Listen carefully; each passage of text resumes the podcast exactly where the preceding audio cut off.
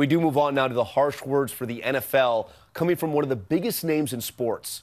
LeBron James taking direct aim on some NFL team owners, saying they have what he calls a slave mentality. Here's ABC's Adrienne Bankert.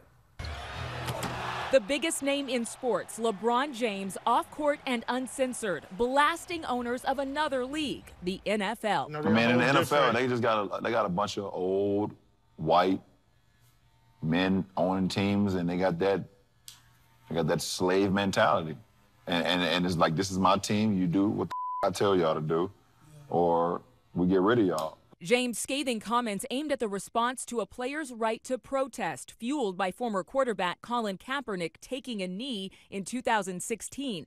Critics claim Kaepernick has been frozen out of the league ever since. It's the same reason some celebrities are turning down invites to perform in the upcoming Super Bowl halftime show. The NFL has yet to officially confirm who will appear. The band Maroon 5 has been rumored to headline. James has been one of the most vocal of any player in any sport, criticizing the president the number one job in America, the point of person, is someone who doesn't understand the people and really don't give a about the people.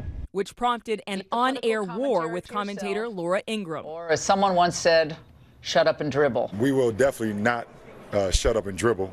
On his HBO show, James says he'll continue to express himself. I'm very educated about what I believe in, and I'm not doing it in a violent way. I'm not knocking on your door saying, listen, if I'm kneeling today, and if you don't kneel with me, I'm knocking you the out. But you know, people go crazy when you, you know, when, when things are done outside the box.